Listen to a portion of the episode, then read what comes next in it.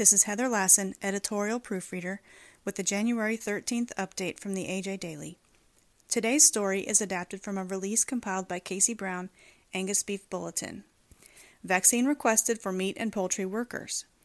The nation's largest union for meatpacking workers and the association representing meat producers joined forces to urge all 50 U.S. governors to prioritize COVID 19 vaccination for frontline meat and poultry workers across the United States in accordance with official Centers for Disease Control guidance.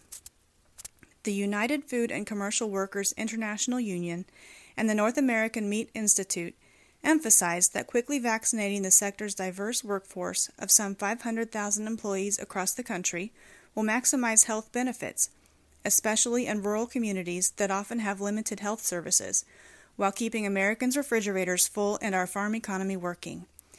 For more information, please visit angusbeefbulletin.com/extra.